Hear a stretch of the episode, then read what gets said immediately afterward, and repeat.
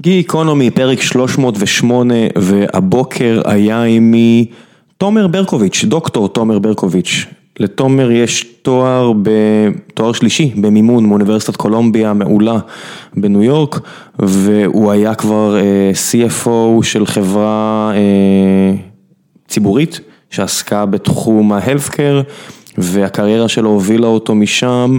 לקרן ההשקעות הגדולה בארץ, קרן אמון, אמון שנוסדה על ידי מריוס נכט, ממייסדי צ'ק פוינט ומספר אנשים עתירי זכויות אחרים, והקרן הזו מתמחה ב-Healthcare וזה הקרן הכי גדולה בארץ, אז מן הסתם שדיברנו על כל התחום הזה של החיבור בין טכנולוגיה לבריאות, ודיברנו על העבר של תומר ביחידה הכלכלית של צה"ל, ועל ההחלטה ללמוד, לעשות דוקטורט במימון בארצות הברית.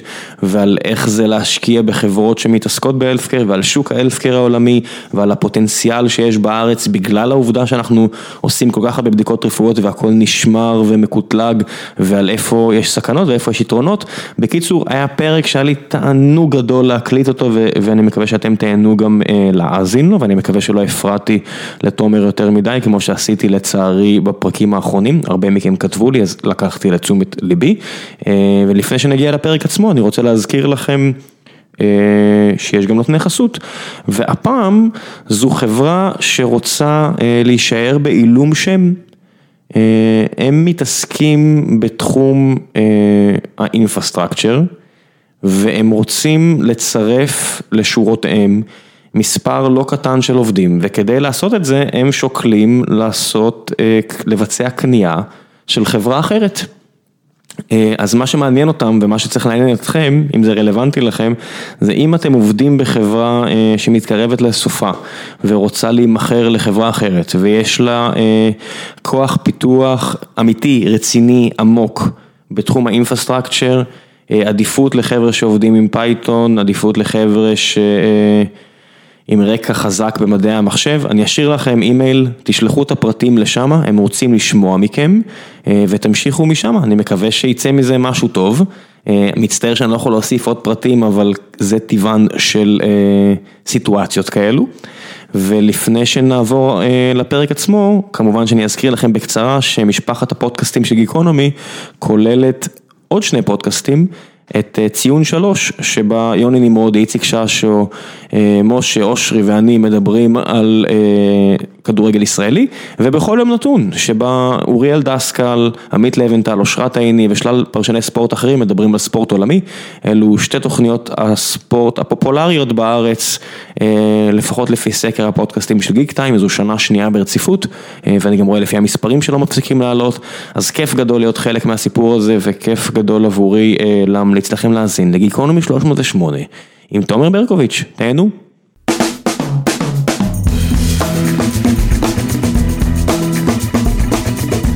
גיקונומי פרק 308 והבוקר נמצא עימי דוקטור תומר ברקוביץ'.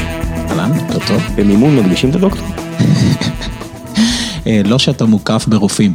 זה בטוח. אתה מצניע את התואר? אני מדגיש אותו במקומות הרלוונטיים. כן, כשאתה בא לגייס כסף לקרן, אני מניח זה טוב שיש לכם, זה כאילו זה המקבילה ל... הוא מ-8200. כן, כן, בכלל, בארצות הברית יותר נהוג שמוסיפים פשוט PhD, אבל זה יותר קטע אירופאי לשים את הדוקטור לפני, דוקטור בארצות הברית זה רק לאנשים שהם מדיקל דוקטורס, שהם רופאים, בדיוק. כן, כן, זה ממש עבירה על בטח על איזה חוק של false pretense או משהו כזה, לא? יכול להיות. איך הגעת לתואר דוקטורט במימון בקולומביה? שאלה טובה, אז האמת שהייתי עתודאי בצבא ולמדתי כלכלה ובעתודה הם נותנים לך שלוש שנים לעשות תואר ראשון ויצא שעשיתי בשלוש שנים האלה תואר ראשון ושני אז כבר הגעתי לצבא כבר עם תואר שני.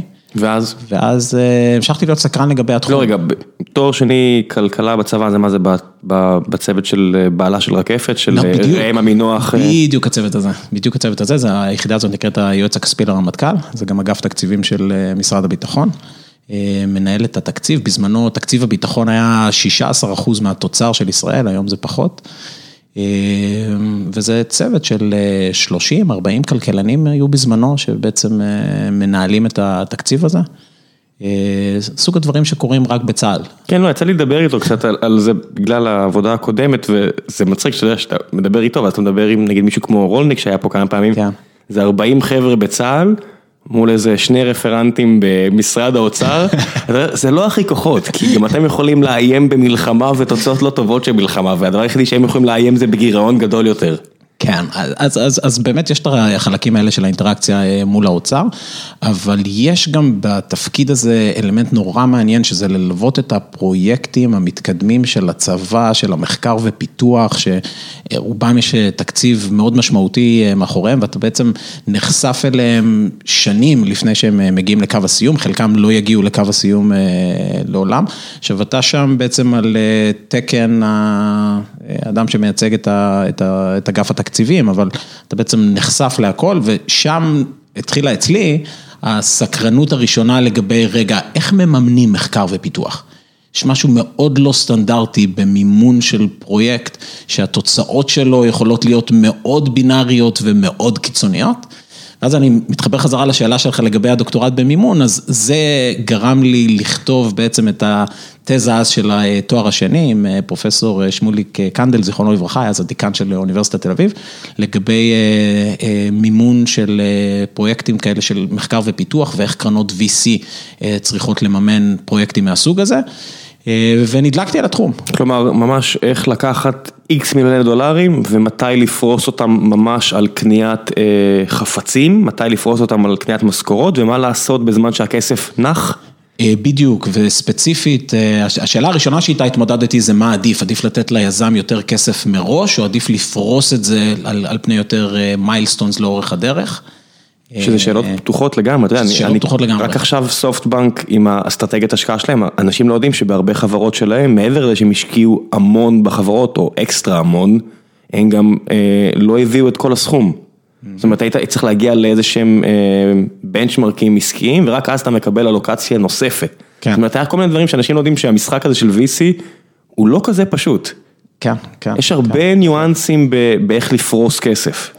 כן. בטח בסכומים גדולים כמו שלכם. נכון, ויש אה, באמת אה, דיון אה, רציני בעולמות האלה של VC, של עד כמה אתה רוצה לעשות את העסקה מאוד structured, מאוד מובנית, עם הרבה מאוד פיצ'רים כאלה, כמו שבעסקה הזאת של סופטבנק שהזכרת, כדי בעצם לייצר איזושהי אופטימיזציה, לפחות תיאורטית, לתשואות שלך כקרן הון סיכון. אה, לעומת להיות יותר אה, ידידותי ליזמים ולחברה ולשמור על המבנה יותר פשוט, אנחנו רואים גישות די די קיצוניות בוואלי לגבי העניין.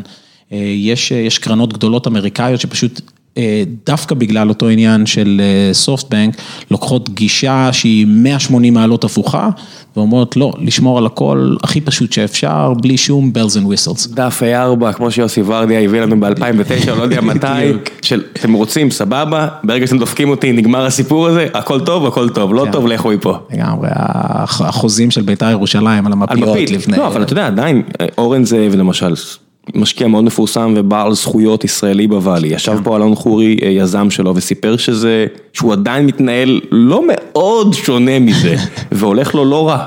זאת אומרת, זה לא, לא נראה שיש תשובה נכונה ולא נכונה. כן, לא, אני לא בטוח שיש תשובה נכונה או לא נכונה, כן יש אבל איזושהי דרך אה, התנהלות מינימלית מבחינת אה, governance, יש לנו אה, למשל היום באמון, יש משהו כמו כמה עשרות משקיעים שהשקיעו בקרן, יש לך איזשהו, ה-LPs, יש לך איזשהו פידושיירי דיוטי כלפיהם ויש איזשהם סטנדרטים שאני חושב שאתה בכל מקרה חייב לשמור עליהם, גם אם אתה מחליט שהאסטרטגיה המימונית שלך היא פשוטה יותר. זה די מדהים שאפילו המילה הזו, לא רק שהרבה ישראלים לא יכירו את הפדושיירי, אלא הרבה אמריקאים, זאת אומרת, העובדה הזאת שאתה פדושיירי, שאתה צריך לדאוג לאינטרסים של א' כל האנשים שהביאו לך את הכסף, שאתה מייצג אותם, ואז אה, אה, אנשים שהם יזמים צריכים להבין שהם מייצגים את האינטרסים של בעלי המניות שלהם, זאת אומרת, יש פה איזושהי חובה מוסרית, שכשאנשים מקימים חברה, אני לא מאשים אף אחד, אבל לפעמים מרגישים, אתה יודע, שזה איזה משחק ומגניב, ויש בר קפה, ויש אה, יוגה והכל. ויש פה איזושהי חובה מוסרית, תרבות תאגידית, שבוא נגיד מדינה כמו שלנו שהיא קצת מערב פרוע, היא לא תמיד, זה האמת שגם בארצות הברית אתה רואה כבר אנשים שלא משלמים משכורות וכל מיני כאלה, אבל לא מבינים שיש איזושהי חובה מוסרית פה בסיפור הזה. נכון, אני חושב שרואים איזשהו גרף של שיפור בעניין הזה בישראל, אני חושב שיותר ישראלים מבלים שנים ארוכות מחוץ לישראל ומביאים best practices כאלה לכאן, זה מאוד חשוב, זה מאוד חשוב במיוחד בעולמות שבהם סיבובי המימון מתחילים להיות גדולים, שהאחריות כבדה יושבת על הדירקטוריון, יש איזשהם סטנדרטים שחייבים להתנהל ואם אנחנו רוצים באמת למקסם את מה שהאינובציה המדהימה שקורית כאן בארץ יכולה להשיג לכולנו בסוף במונחים של תוצר ובאמת לבנות כאן חברות גדולות, style צ'ק פוינט, style טבע, לבנות עוד כמה כאלה. יש שם כללים בסיסיים שחייבים לשמר.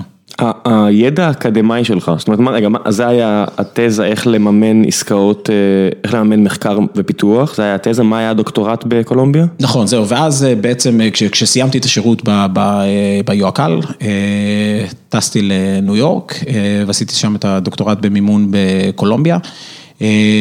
שוב, בנושא מאוד קרוב, גם של איך לממן R&D, שם התרכזתי בתחום קצת אחר, בפירמידות שליטה, שזה תחום שגם מאוד מעניין ועבר תהפוכות בישראל, ואיך כל הדבר הזה בעצם מתחבר ל-R&D. הרי יש פירמידות כאלה בישראל, היו קצת, פורקו בשנים האחרונות. הושטחו, הושטחו. כן, לא, באמת נקבע הרי מספר מקסימלי של שכבות. כן.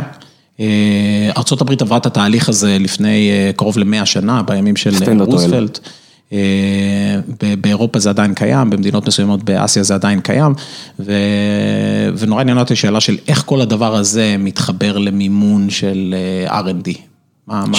זו שאלה מרתקת, כי אם אתה מסתכל על זה, אתה רואה למשל חברות כמו פרוקטר אנד גמבל, שמשקיעות המון כסף ב-R&D, ואז מגיע לך איזה דולר שייב קלאב ושואל, חבר'ה, באמת צריך את כל הכסף הזה ב razors, באמת צריך, משנה אם זה שישה להבים, ידית ארגונומית וכו' וכו', אבל יש השקעה מטורפת של R&D, ואז אתה רואה חברות כמו למשל בארץ, בלי לציין שמות של אנשים שאולי עכשיו יצאו מהכלא, שקנו חברה שקנתה חברה, שקנו חברה שקנתה חברה, ואז עם עשרות מיליוני דולרים בודדים, שולטים בעשרות מיליארדים, יש להם חוב עצום, הם צריכים להחזיר את החוב הזה, אז יש יניקת ערך אדירה מהחברות, זאת אומרת כל שקל שנכנס מהר נמשך כדיבידנדים כדי להחזיר את ההלוואות, ואז עולה השאלה של אקדמאים חכמים כמוך, של כמה כסף הולך אז למחקר ופיתוח, מי מפתח את הדור הבא של המוצרים. בדיוק, אז האמת שראינו כמה דברים מאוד מעניינים בהקשר הזה, ראינו שהפירמידות האלה גם שולטות על נתח מאוד גדול מה-IP באותה מדינה, הרבה פעמים הן ממש מחליפות את השווקים החיצוניים, יש בורסות פחות מפותחות, השוק של הוונצ'ר קפיטל הוא הרבה פחות מפותח,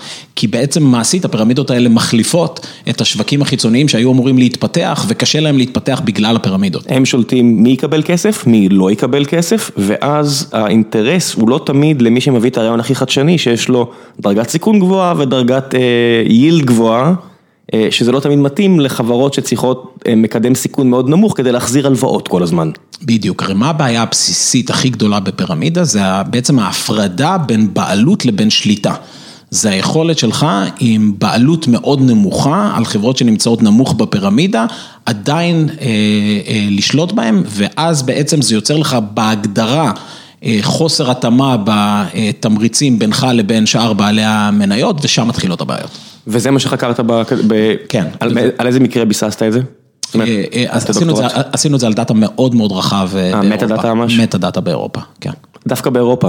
דווקא באירופה, כי שם היה שילוב גם של דאטה טוב וגם של הרבה פירמידות שליטה שעדיין היו קיימות. אירופה הרבה יותר ריכוזית ממה שאנשים חושבים, זאת אומרת אפילו שוודיה שהיא כלכלה מדהימה, מעט מאוד משפחות שולטות שם ברוב המשק. נכון, הפוקוס שלנו באמת היה גם על מדינות קלאסיות של פירמידות, כמו איטליה, כמו ספרד, אבל גילינו שזה קיים גם בהרבה מדינות אחרות באמת, שאנשים יותר מערביות, ושאנשים פחות חושבים עליהם בהקשר הזה. כן, שזה לא בהכרח שוב, זה לא בהכרח עובד, לא עובד, זה פשוט נושא עמו צורת תרבות שונה של עשיית עסקים. בדיוק, האמת שבמחקר עצמו ניסינו להישאר מאוד מאוזנים, באמת לדבר על היתרונות והחסרונות של המבנים האלה, כי נורא קל למצוא את הפגמים ולרדת עליהם, אבל יט הם התפתחו ויצאו לפועל במדינות האלה וצריך גם להבין למה. כן, אבולוציה זה לא רק עם אה, אורגניזמים שמבוססים על אה, פחמן. אוי, יפה, אנחנו מתחברים בסוף גם כן, אני לביולוגיה. מבין אותנו, אני. כי- בשלב מסוים אתה יוצא מהאקדמיה, והנה אתה מוביל חברה,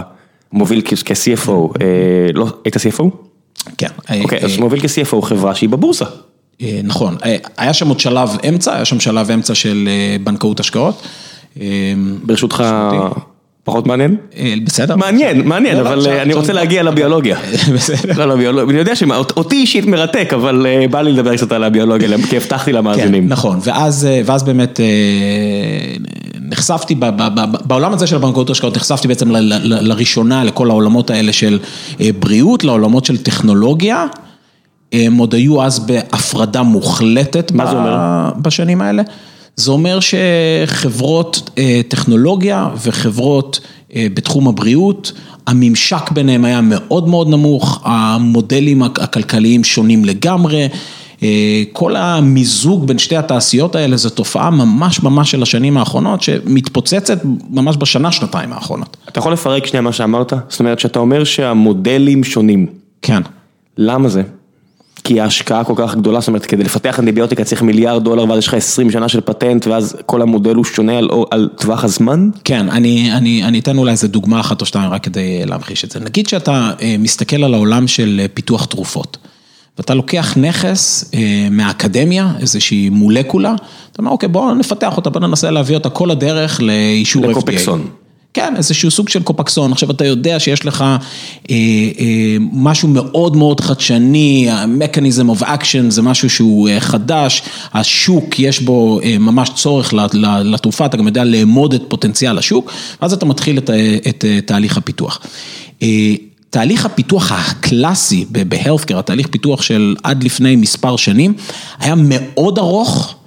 15-20 שנה, ועם סיכויי הצלחה, ושוב, מטה אנליסיס על פני הרבה מאוד הרוב פיתוחים, נכשל. מאוד נמוך, מאוד מאוד, אה, אה, אה, low single digits, מאוד חמישה אחוז, שישה אחוז סיכויי הצלחה. רק על יותר זמן. אה, אז, אז אתה יודע, זה, זה, זה מודל שבצורה הקלאסית שלו הוא דווקא לא כל כך טוב ל-VC, באמת בגלל פרקי הזמן הארוכים וכמות ההשקעה הנדרשת.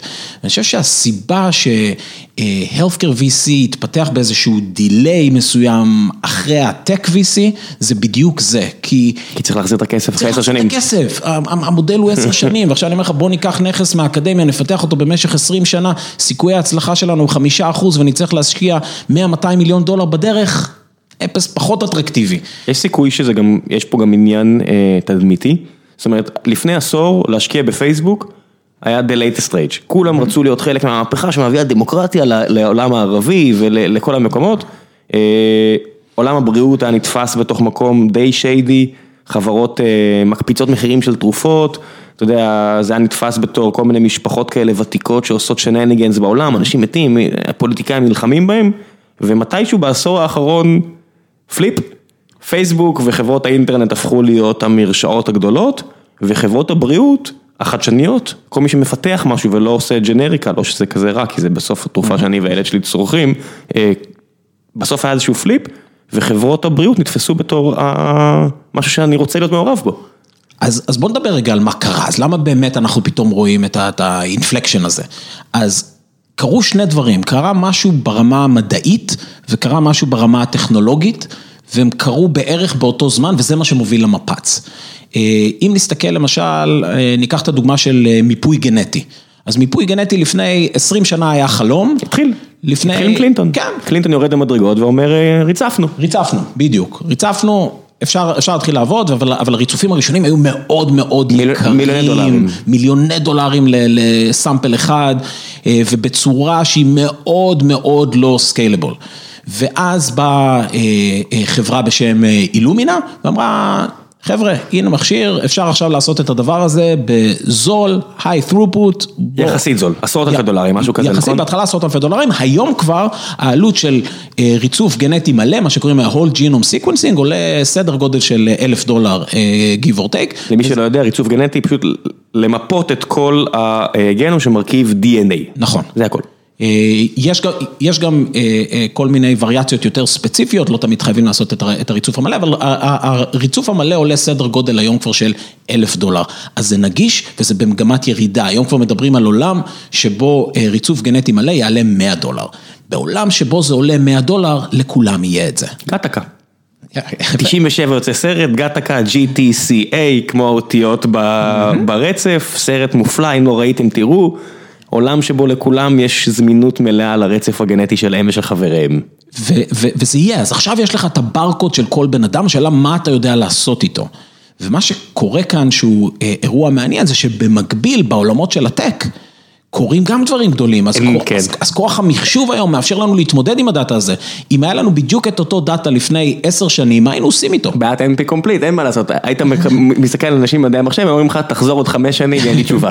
בדיוק. היום אומרים לך, אה, פיתחתי אנטיביוטיקה חדשה עם ה-GPU הזה שאינווידיה עשו לי כדי למשחקים, ואמרתי בוא אני אעשה משהו אחר איתו. אז היום big data ו artificial intelligence זה כבר מתחיל להיות אפילו commodity בעולמות הטכנולוגיים. זה כן, גוגל מציעה כלים כל אחד כבר, הוא לא עובד על ה-bits and pieces, הוא לא עובד על הביטים, יש אבסטרקציה על המדע, על מדעי המחשב ברמה הכי גבוהה, עכשיו אתה יכול רק להשתמש בו. כמו שקרה עם חברות האינטרנט לפני כן. בדיוק, בדיוק. אה, אז עכשיו אם תחשוב כמה שנים קדימה, גם על קוואנטום קומפיוטינג ודברים נוספים שנכנסים, אז ברור שנוכל להוציא תובנות מאוד מאוד משמעותיות מהאינפורמציה הזאת, ואנשים מתחילים להבין, קורה כאן אירוע גדול בבריאות, משהו משתנה. זו אחת התעשיות האחרונות לעבור את המהפכה הטכנולוגית הזאת, בעצם השתי תעשיות אולי הכי משמעותיות שעוד לא עברו את המהפכה, זה הפיננסים והבריאות. אז פיננסים היה, תקשיב, זה גם זה מעניין, כי תסתכל היסטורית, פיננסים ובריאות זה גם מהתעשיות האחרונות שעברו את המהפכה התעשייתית, פיננסים לא עברה מהפכה תעשייתית כי זה היה חטא לעשות רווח, אז רק יהודים נגעו בזה, כן. ובבוסטון היו תולים אנשים שחיפשו לעשות שקל או שתיים, גם באירופה, אז רק כשעבר המחסום הדתי התחילו להתעסק באמת ברצינות בפיננסים, והפקיעו את זה מכמה יהודים באירופה וכל מיני כאלה, ובריאות עד שלינד לא עושה ניסוי על איזושהי ספינה, אין בכלל דבר כזה, כל מה שהיה קשור לרפואה זה היה, אתה יודע, ג'ורג' וושינגטון מת כי הקיזו את דמו שמונה או תשע פעמים כדי לרפא אותו ממחלה. ואם עכשיו תעשה אז בעצם fast forward להיום, אז מה מעכב היום בתעשיות האלה? אני חושב שמה שמעכב זה אחד רגולציה, זה שתי תעשיות. מעכב, ש... אמרת מעכב. כן, מעכב, שמעכב את המהפכה.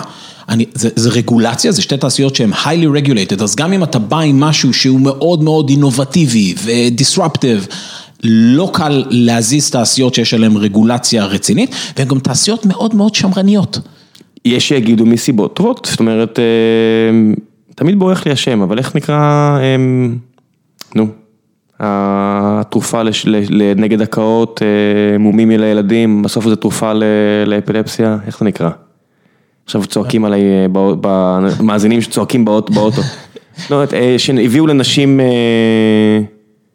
תרופה נגד הקאות, אוקיי, ו... וזה הוביל לכך שנולדו כמה אלפי תינוקות עם מומים, ורק רופאה אחת בארצות הברית מה-FDA נלחמה, או קנדית, כן, כן, כן, נכון. נלחמה. כדי שלא להיכנס, זאת אומרת, הרגולציה במקומה כדי למנוע קטסטרופות, כמו גם בכלכלה, באגף הפיננסי, לא שזה עוזר, אבל...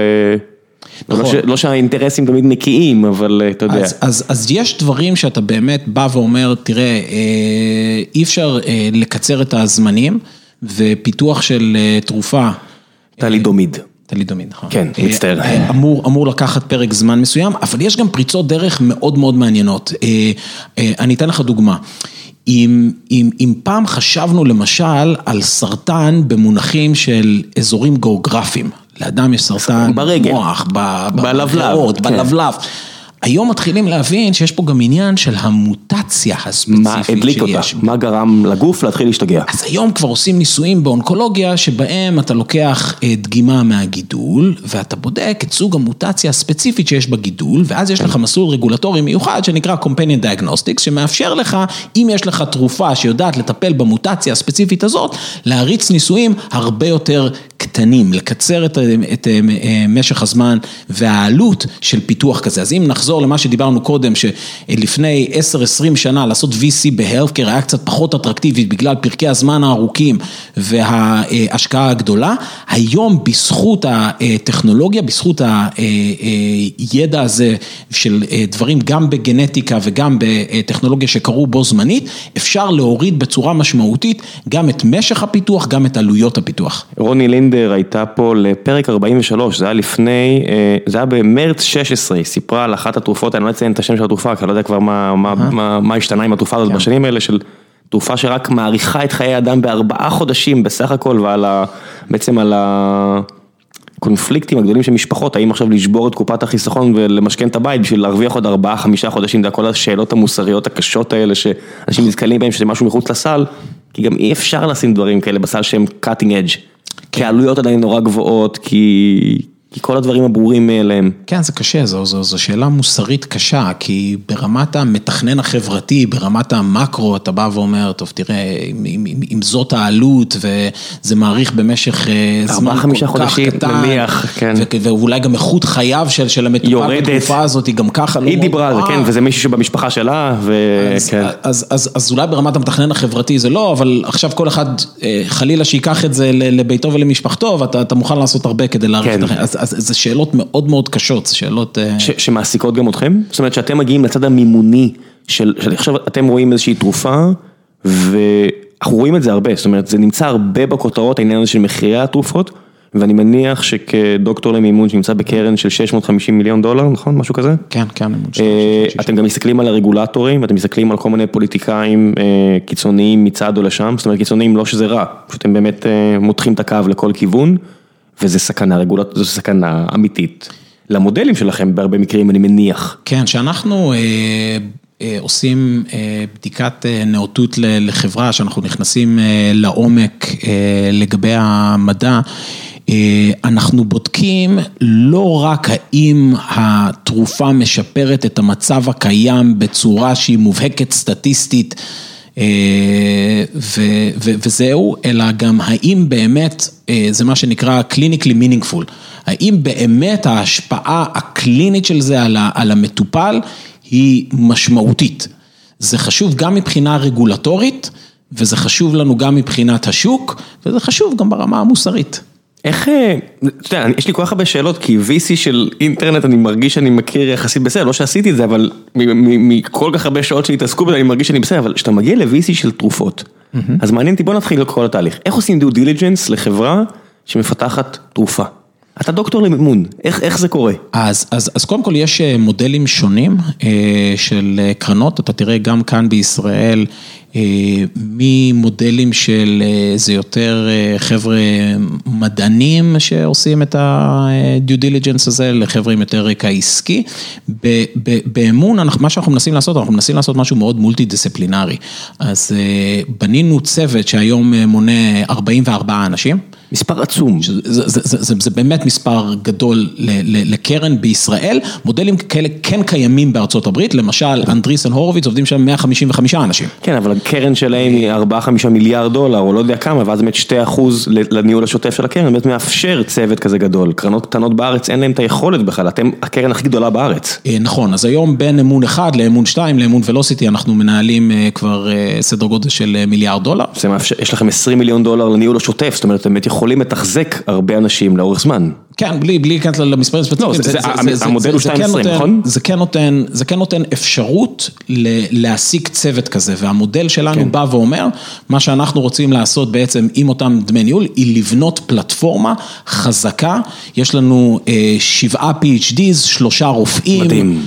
יש רופאים, זאת אומרת רופאים שהם עכשיו לא מטפלים, אלא חוקרים איתכם. בדיוק, בדיוק. איך נראה היום שלהם? אה, אז אז כשאנחנו מסתכלים באמת על אה, פיתוחים כאלה, יש גם שאלות מדעיות פרופר, שאתה רוצה אדם עם דוקטורט בביולוגיה, הרבה פעמים אנחנו הולכים גם יועצים חיצוניים שמבינים ממש בנישה של הנישה ויוכלו לייעץ, ואז אה, אותם ביולוגים אצלנו בעצם מאפשרים לנו לנהל איתם דיאלוג ולוודא שאנחנו יורדים לעומקם של דברים.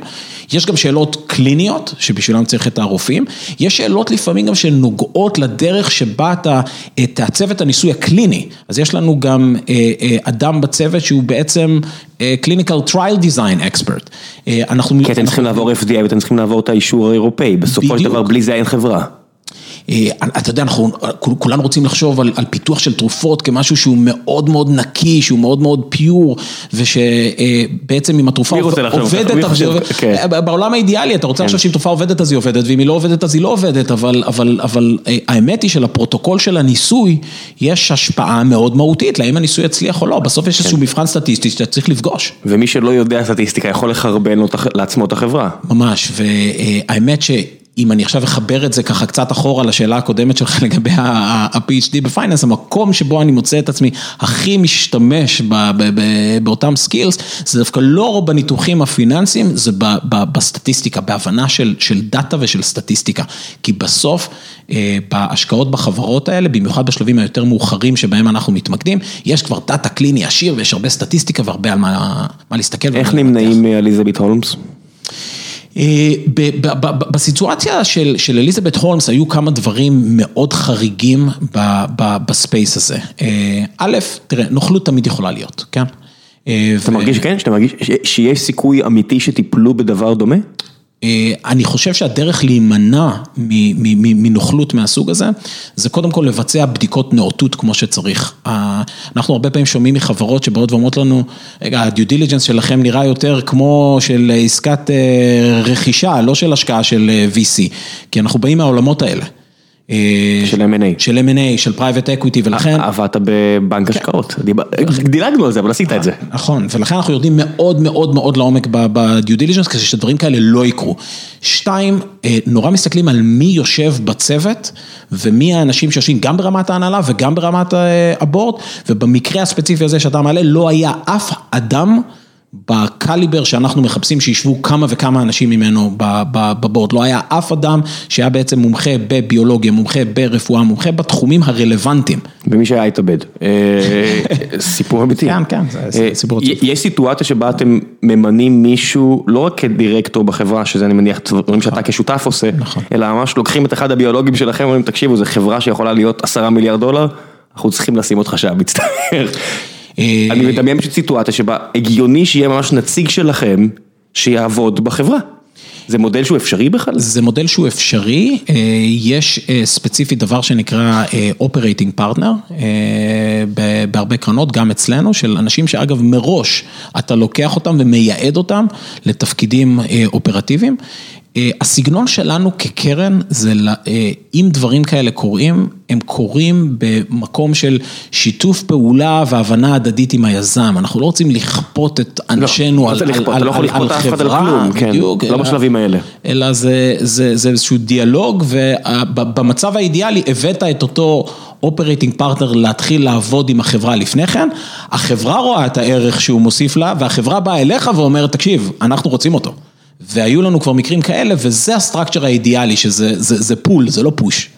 ואז יש לכם את הסכנה של לאבד talent פנימי של החברה?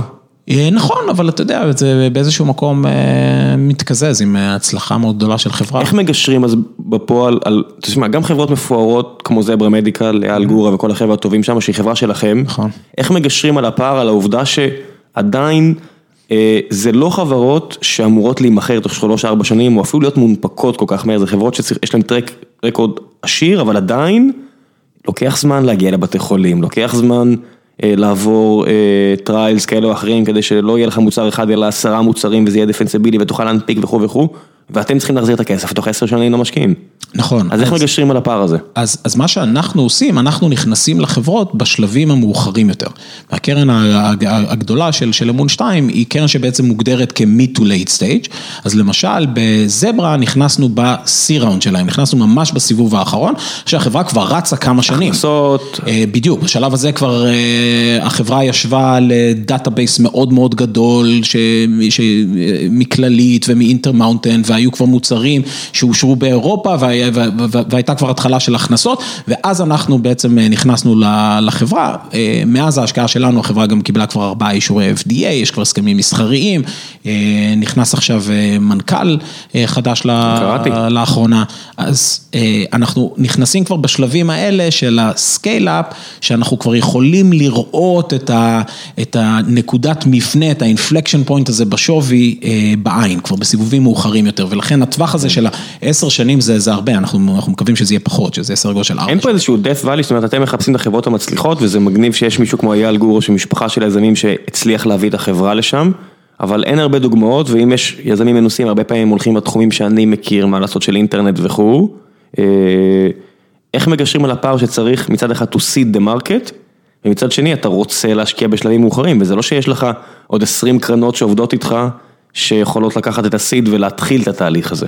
זאת אומרת, מי הולך לעשות את זה?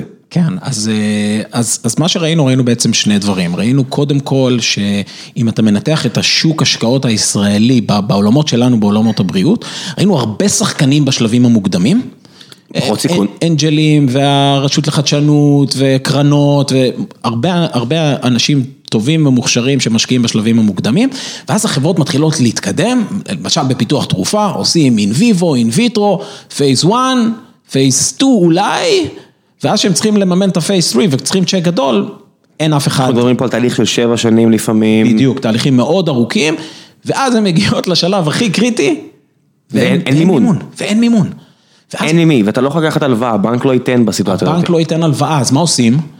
אז מחפשים כל מיני דרכים לא דרכים להשיג מימון, ואז זה בעייתי, כי בפיתוח של תרופה, בדיוק, הכנסת מימון רע, ואתה מתחיל לקחת שורטקאץ, ואז קורים כל הדברים שאנחנו לא רוצים שיקרו.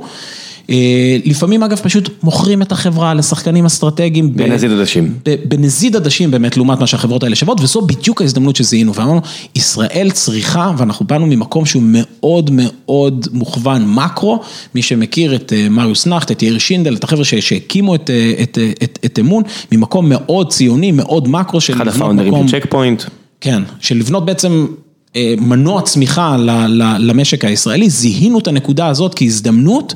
שהיא גם הזדמנות מקרו עבור ישראל, וגם הזדמנות פיננסית עבור המשקיעים שלנו. והיום במבנה של הקרן, אז יש לנו גם את אמון ולוסיטי, שהיא הקרן היותר קטנה שמשקיעה בשלבים המוקדמים, והיא בעצם... ברמת ראונד A? ברמת הסיד אפילו, או בניית חברות, כן. וזו בעצם גישה של ברבל, מה שנקרא, זאת אומרת, אנחנו משקיעים או מאוד מוקדם דרך אמון ולוסיטי, ועושים דברים שהם עם רמת סיכון כמובן יותר גבוהה, אבל מאוד מאוד דיסרפטים. וסכומים קטנים יותר. וסכומים קטנים יותר, או המודל של אמון 2, שאנחנו קוראים לו triple L, שזה late stage, low risk, large checks. כן, שהסיכון מתבטא בכך שפשוט יש הרבה כסף לאבד על פשלה, זה הכל. כן, אבל יש גם הרבה מה כבר לנתח ברמת החברה, אתה כבר רואה דברים בעין, בתרופות אנחנו כבר רואים data קליני, בחברות כאלה של digital אנחנו כבר רואים את המוצר בעין ואת האישור הרגולטורי ואת המכירות. סיכוי אפסי ל-100X, אבל סיכוי הרבה יותר אמיתי ל-10X על הכסף. בדיוק. ואיך משכנעים, אתה יודע, יש יותר מדי אנשים, מה זה יותר מדי, זו עובדה, לא אשפוט, יש הרבה אנשים שהולכים למדעי המחשב, חשמל וכו', חותכים את זה וישר הולכים לחברות אינטרנט, איך משכנעים אנשים בכל זאת? ברמת המקרו, לעניות דעתך, זאת אומרת, בכל זאת ללכת לכימיה, בכל זאת ללכת לביולוגיה, איך לשכנע אותם שיש כל כך הרבה פוטנציאל בזה? זאת אומרת, איך לשכנע אפילו יזמים שיש להם את הרקע מדעי המחשב, בכל זאת להגיע לוויז AI ולכל החברות האלו, או להקים אותם? כן, אז קודם כל אנחנו רואים עכשיו מין גל שקורה בלי קשר אלינו. לא, ברור שזה לא אחריות שלכם, אני סתם שואל בתוך שיחה. של מעבר, לא, יש לנו גם תפקיד פעיל, אבל אני אומר לפני שאני אגיע לתפקיד הפעיל שלנו, אומר שקורה משהו ברמת המקרו ואנשים רואים את הפוטנציאל, גם בלי קשר לאמון, התעשייה היום של ההלפקר היא תעשייה של עשרה טריליון דולר עולמית. אם אתה מסתכל על ההוצאה על בריאות, למשל בארצות הברית. 18 אחוז מהתל"ג. 18 אחוז מהתל"ג. עכשיו, זה עלה מחמישה אחוז, שזה היה לפני כמה עשורים.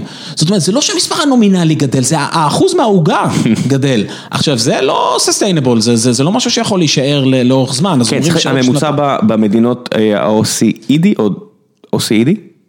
כן, OECD. OECD, נכון, זה משהו בצליל עוד נשמע לי טוב, אז OECD, הוא רק תשעה, שמונה וחצי אחוז, נכון, נכון. נכון. ה-18 אחוז של ארצות הברית זה סטייה מטורפת מה... זו סטייה מטורפת, אבל זה גם השוק הכי אטרקטיבי והכי רלוונטי עבור אה, עדיין? מהחברות, בוודאי. הכלכלה. השנייה הכי גדולה בארצות הברית, אם היא תשרוד את הקורונה, אני צוחק, זה עדיין שפעת, אבל זה גם מצחיק, זה גם בדיוק אצלך- התחום שלכם, נכון. אבל אה, היא הולכת וגדלה, וחלפו הימים שדיקור סיני זה מה שהאזרחים שם מקבלים, הם דורשים MRI, הם דורשים אה, מידע, אתה יודע, טיפול רפואי אמיתי, וזה מעמד ביניים של 300-400 מיליון, לא יותר קטן מהאמריקאים, אה, ותכף נדבר גם על זה, זאת אומרת, אבל אתם מתרכזים בשוק האמריקאי, זאת אומרת שאתם באים לבחון אה, חברה? הפוטנציאל בסין הוא גדול, יש עדיין בעיות מאוד רציניות של שמירה על IP. ב- עדיין? בסין, עדיין. למרות שהם הכריזו שהם נלחמים יש, בזה. יש גם בעיות רגולטוריות היום, שהאמריקאים אה, באו והוציאו סט של רגולציות של אה, עבודה עם סין, שמאוד מגביל חברות מלעשות אה, גם וגם. אה, ברגע שיש אה, מימון סיני, ברגע שיש פעילות בסין, יש לזה השלכות לגבי הפעילות אה, ברמה האמריקאית. שפשוט יפסלו אתכם אה, מלעבור מבחן בשוק מערבי? אה, כן, אז, אז, אז, אז, אז לכן אני חושב שעדיין לרוב החברות, אה, השוק האמריקאי הוא השוק הדומיננטי, השוק האירופאי הוא גם כן שוק מעניין, יש שווקים אחרים. אה, השווקים האסייתיים וה-emerging markets בהחלט לתחומים מסוימים הם מאוד מעניינים, הזכרת לפני כן את זברה, לזברה יש אה, פרויקט עם אה, אפולו, רשת אה, בתי חולים בהודו. אה, שבעצם אה, במונחים של הודו היא רשת מאוד קטנה ואקסקלוסיבית ושפונה למעמד ביניים גבוה. 80-90 מיליון אנשים. אבל בדיוק זה עשרות רק מיליוני גרמניה, מבוטחים. זה רק גרמניה. לא, צ- צריך להגיד שבביטוח, זאת אומרת ברפואי, בגלל שיש ביטוח רפואי, אז בהודו באמת מעמד הביניים הוא נורא קטן, כמות האנשים שיש להם, שבאמת, זאת אומרת אם אתה מפתח מוצר אינטרנטי או משהו כזה, אז אתה מסתכל מדינה של מיליארד ארבע מאות ומצמצם אותה ל-100 מיליון אנשים. בדיוק. עכשיו, כשמסתכל על מוצר רפואי, יש איזושהי אה, תקווה שיש שם איזשהו משהו סוציאלי, תקווה עסקית, או אפילו אנושית, ואז אה, לחצי מיליארד אנשים יהיה הטעם שלך, יהיה ה-total addressable market שלך. זאת אומרת, הודו, אתה מסתכל, אתה אומר, אולי נמכור להם. זאת אומרת, גם אפריקה, שאין כסף, יש את ה-World Bank ויש כל מיני כאלה, שמביאים כסף כדי לקנות תרופ- כדי לקנות תרופות עבורם. כן, וזה יקרה, ובתחומים מסוימים זה, זה, זה פוטנציאל. אני, אני חייב לומר אבל שאם נסתכל רגע על, ה, על, ה, על הנתונים, אם נסתכל, היו אה, שש הנפקות של אה, חברות בתחום ה-digital health בנאסד"ק בשנה האחרונה, הושקעו שבעה וחצי מיליארד דולר בחברות digital health בשנה האחרונה. אפשר לראות לאיפה ההון זורם. ההון עדיין זורם יותר. לכיוונים של חברות שפונות לשוק האמריקאי. הבנתי אותך. הבלנס הזה בהחלט השתנה על פני השנים, ואנחנו מאוד ערים ו- ובונים את המערכות יחסים הרלוונטיות, אבל, אבל היום זה עדיין המצב. אני קורא עכשיו הרבה אה, על בעצם המכרה זהב הזה של קופות החל- החולים הישראליות, אתה כן. אתה קראת את זה? אתה יודע מה אני מדבר? אתה מדבר על הנתונים? על הנתונים. כן, ודאי. שיש פה איזושהי סיטואציה ייחודית שבניגוד, שזה, אני לא הבנתי את זה, לא הכרתי את זה עד שלא התחלתי לקרוא לאחרונה, שבגלל שיש פה מעט קופות חולים ובגלל שיש פה אה, מעקב אובססיבי על data ואנשים שהם אובססיביים לבדיקות, זאת אומרת כל זוג פה שנכנס להיריון עושה בדיקות שבשום מדינה אחרת לא עושים וכל המידע נשמר. ועכשיו יש פה פוטנציאל, זאת אומרת יש פה המון data שיכול לעזור לחברות מחקר ופיתוח, ויש פה עניין של אולי ימכרו אותו. יש פה פוטנציאל אדיר, אתה מעלה את אחת מהנקודות המרכזיות שחושבים על למה בעצם שישראל תהיה מעצמה ב-digital health. אז מעבר למומחיות שכבר קיימת כאן בטכנולוגיה, מעבר לבתי חולים המצוינים שיש כאן ומוסדות המחקר המצוינים שיש כאן. וה-ecosystem של הכסף והמידע. ו-ecosystem של קרנות, ויש כאן מידע. מה שקורה, מי שמכיר את השוק האמריקאי, אני למשל הייתי 11 שנה בארצות הברית, אני חושב שהחלפתי חמישה מבטחים אה, רפואיים. אה, כל פעם שאתה עובר עבודה, אתה כמעט בהגדרה מחליף את הביטוח, כמו שפה פנסיה. באותה עבודה אתה מחליף את המבטח שלך.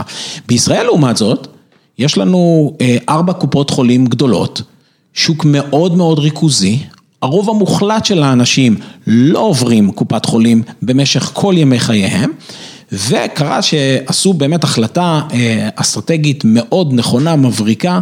של אה, אה, בעצם לעשות דיגיטליזציה של כל התיקים הרפואיים של כולנו, והיום 98 אחוז מהאזרחים בישראל, יש להם תיק רפואי דיגיטלי, זה מספר שהוא הוא, הוא פשוט בלתי נתפס במונחים עולמיים, וחשוב מזה, הדאטה הזה הולך אחורה 15-20 שנה. בניגוד לכל שוק אחר שבו ישראל היא שוק לא קיים ומי שמתרכז בו עושה טעות חמורה.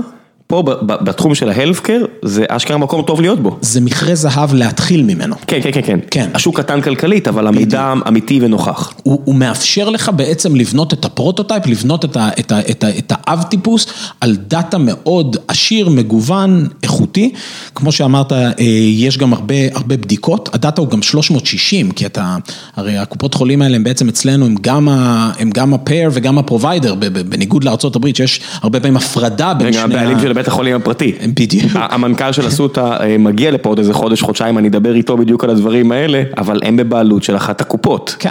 אז, אה, אז אם ניקח נגיד שוב את אה, זברה רק כאיזושהי דוגמה, אז, אז זברה בעצם התחילה מהיכולת לגשת לדאטה של כללית, לקבל את כל הסריקות האלה של ה-CT, X-ray, MRI, ו, ולהיות מסוגלים לפתח את האלגוריתמיקה. על הדאטה הזה.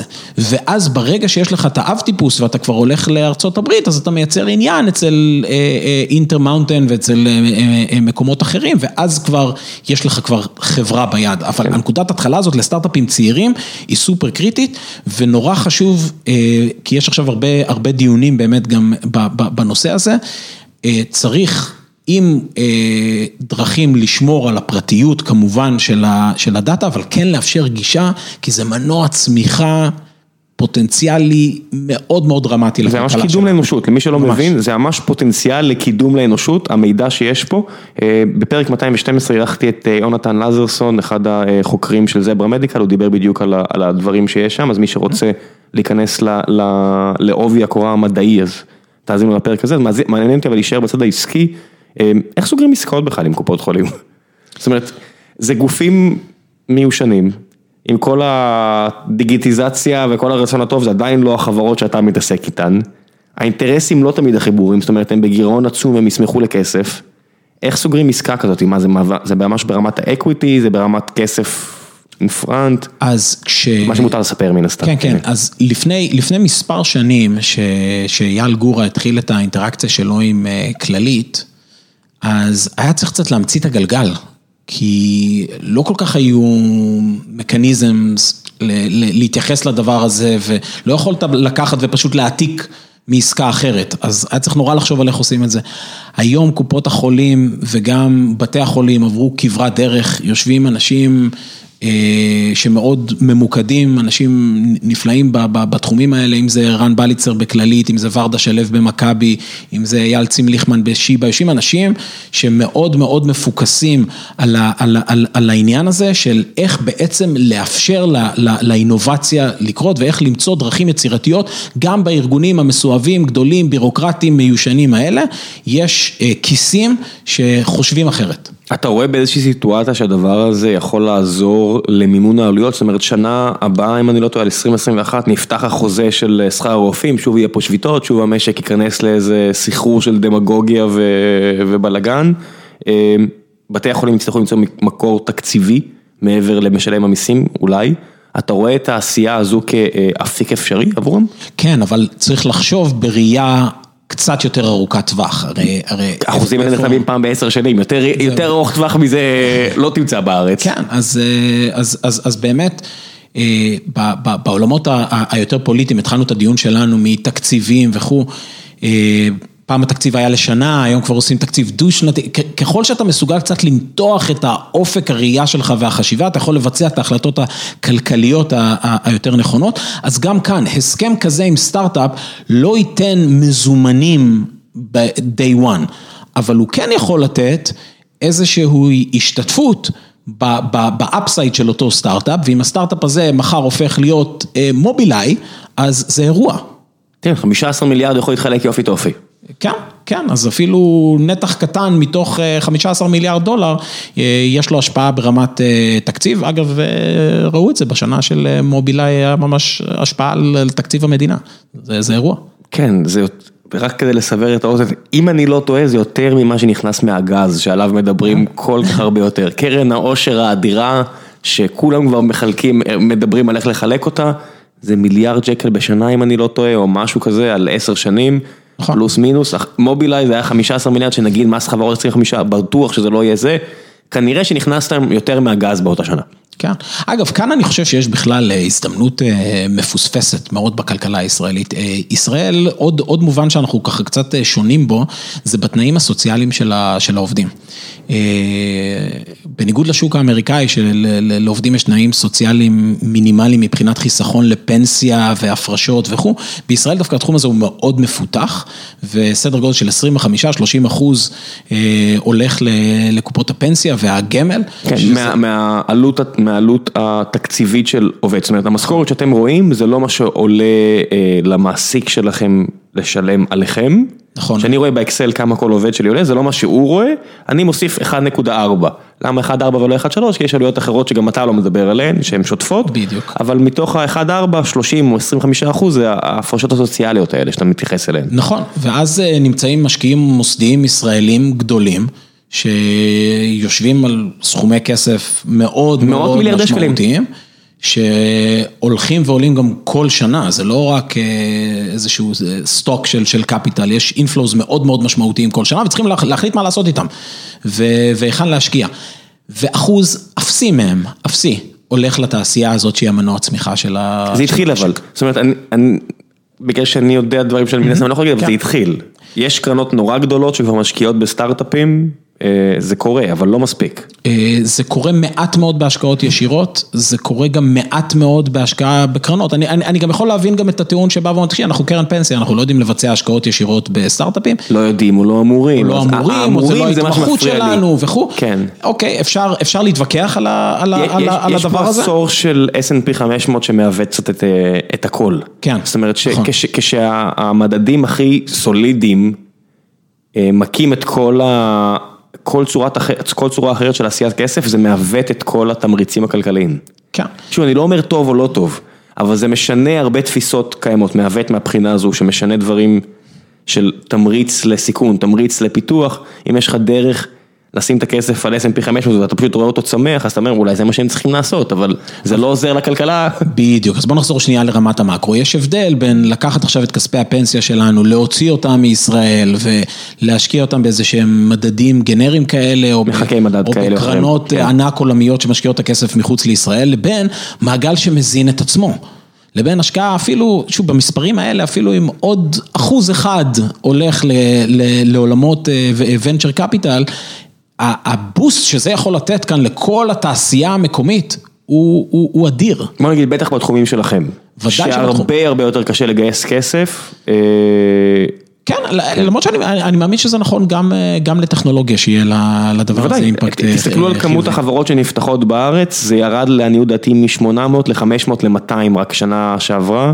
זה הכל. כן, ואיזו הזדמנות מפוספסת, כי הרי בסוף זה היתרון היחסי שלנו, הרי הצמיחה בישראל תגיע מהמקומות האלה, תגיע מהיכולת שלנו באמת לייצר עוד טבע, עוד צ'ק פוינט, עוד מובילאיי. אם אנחנו רוצים לחשוב עכשיו על תוצר שעולה מ-40 אלף דולר לנפש ל-60, ל-80 אלף דולר, זה צריך להגיע מהמקומות האלה. בטח עם האתגרים הדמוגרפיים הנוכחיים של ישראל. בדיוק, והשינויים אגב, השינויים הדמוגרפיים, הם הם, הם אתגר, הם גם הזדמנות. בעולמות של של הבריאות, תחשוב רגע על עולם שבו כמות האנשים מעל גיל 80 הולכת לשלש את עצמה עד שנת 2050, אדם בגיל 80 פלוס מוציא בארצות הברית סדר גודל של פי שמונה על בריאות מאדם צעיר, מה זה אומר? כן, שני שליש מהתקציב הרפואי או איזשהו אחוז כזה, אני מקווה שאני לא מעוות, הולך לשנתיים האחרונות בחיים של כל בן אדם. כן, כן. זה מן הסתם נכון, כי הימים האחרונים שלך בבתי חולים הם נורא יקרים ואתה מבלה בדרך כלל שם, רוב האנשים לא מתים בצורה פתאומית, אני מצטער לבאס, אבל... ומה שקורה עוד ברמה הדמוגרפית, תוחלת החיים הולכת ועולה, בדיוק. אנשים מתחזקים יותר ויותר מחלות כרוניות לאורך זמן, וצריך לחשוב על איך לנהל את המחלות. ואנחנו אחת המדינות שהכי פחות מוותרות על אנשים.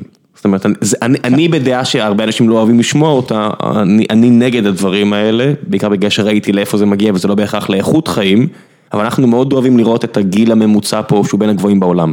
זאת אומרת, אם אני לא טועה, נשים פה הם מספר 2 בעולם אחרי היפניות, וגברים פה הם גם בעשירייה הראשונה. נכון, תוחלת החיים בישראל היא אה, גבוהה, רמת העושר היא גם גבוהה. עושר באלף, כן. אה, אה, אבל אני, אני חושב שגם... זה יקר. אני, חושב, אני, אני חושב שגם אם נסתכל רגע על השוק האמריקאי למשל, ונגיד, אוקיי, מה הפוטנציאל אבל של אינובציה ישראלית לשרת את השוק האמריקאי, אז אה, ניקח סתם כ, כדוגמה סכרת. אז אה, בעולם שבו אנשים נהיים יותר ויותר אוביס ושיעורי הסכרת הולכים ועולים. בצורה מטורפת. אמא שלי רופאת ילדים 50 שנה, והיא אומרת שכמות הילדים עם סכרת, אפילו בלי להסתכל על הנתונים, שמן הסתם היא גם עושה את זה, אבל רק מלראות יום יום את הילדים שמגיעים יותר ויותר שמנים ויותר ויותר חולים. מישהו צריך לטפל בזה. נכון. מעבר לטיפולים הסוציולוגיים של, אתה יודע, להפסיק עם ממתקים, לסמן דברים וכו' וכו' וכו'. אז אני, אז אני אתן אולי קצת דוגמה ב, ב, בתחומים האלה. יש, יש חברה ישראלית בשם אה, Day 2, שגם אה, כללית מציעים אותה לכל העובדות. היו פה, היו פה גם. כן, כן. 310 כן. פרקים, אה, גם מישהו מאגף הפטנטים של אחד הבתי חולים היה פה, עזוב, אני לא, לא רציתי להציג יותר מדי, לקטוע אותך יותר מדי, אני עושה את זה כל כך הרבה בין כה וכה. אז, למי שלא מכיר, Day 2, חברה שהיא בתחום המייקרוביום, הרכב החיידקים במעי שייחודי לכל אחד ואחד אה, מאיתנו, והם מסוגלים על ידי אה, בדיקת אה, צואה פשוטה, לבוא ולמפות את הרכב המייקרוביום של אדם, ובאפליקציה לומר לך בדיוק, לתת לך דיאטה מותאמת אישית, הרי כולנו נמצאים במקומות האלה, למה אתה ואני, הרי הם עושים את אותה דיאטה ולך היא עובדת מצוין ואצלי כישלון, אז מסתבר שישנם הבדלים במייקרוביום, אנחנו יכולים שנינו לאכול בדיוק את אותו תפוח עכשיו, רמת הגלוקוז שלי תזנק לתקרה ושלך לא תשתנה, וההסבר לכך טמון במייקרוביום, אז עכשיו תחשוב על הדבר הזה בעולמות של ניהול סכרת, טרום סכרת, לאנשים שבסכנה לקבל סכרת, העולם הזה משתנה והטכנולוגיה הישראלית יכולה לשחק כאן תפקיד כן. משמעותי, צריך אבל גם ברמת המאקרו לחשוב איך אנחנו מעודדים את זה ואיך אנחנו אה, אה, מייצרים יותר הזדמנויות לחברות האלה, בסוף הכל חוזר אלינו. כן, בסופו של דבר גם צריך, אבל זה שוב מגיע מהעניין הזה של להסתכל רחוק, לא להסתכל על השלושה חודשים הקרובים, כי זה עכשיו האיטרציה של בחירות פה, אה, איך עושים משהו סיסטמטי עמוק, לא מגישים תקציב בריאות רק כדי להגיד הנה עשינו, הנה שיפרנו, הוספנו מיטות בבית החולים. בדיוק. לא, ממש לשים מטרות של אה, כמות האנשים עם בעיות לב, שזה נובע מטיפול לקוי או הזנחה אישית. כן. כמות האנשים שמתים מסרטן ריאות וכו' וכו', ואז מזה אתה יכול לגזור הרבה מאוד החלטות, ברגע שיש לך אלגוריתם לקבלת החלטות, נורא קל לקחת גם דברים כמו, אנחנו עוברים לגז משרפת פחם. לא נסתכל רק על המחיר של כמה כסף נכנס למדינה, אלא כמות האנשים שימותו פה מסרטן ריאות. כי לא כל מי שמת מסרטן ריאות מעשן.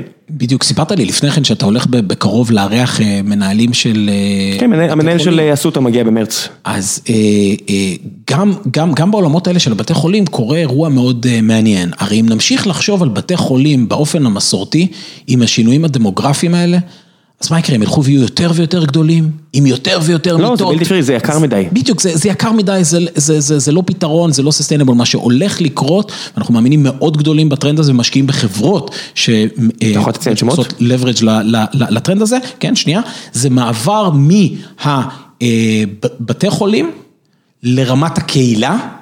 הרבה טיפולים שהיית צריך לרוץ בשבילם לבתי חולים, תוכל לעשות אותם היום יותר ויותר ברמת הקהילה.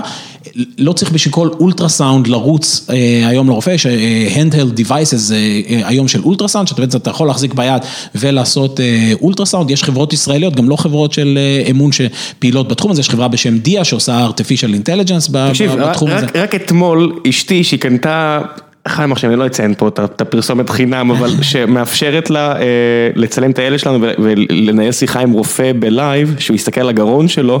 תקשיב, הילד בן כמעט שנה ושמונה, שנה ושבע, שנה ושש. יהודי, כן, טוב, אוף, הבכתי את עצמי פה. לא ראה עדיין בית חולים. לא ראה, כי אין סיבה.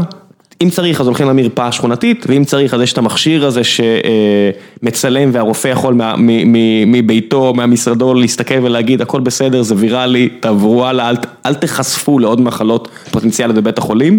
זה רק ילך וישתכלל. בדיוק, אז טלרפואה היום זה אחת מההזדמנויות המפוספסות שיש, הטכנולוגיה כבר כאן, השימוש בטלרפואה היום הוא סדר גודל של חמישה אחוז בארצות הברית.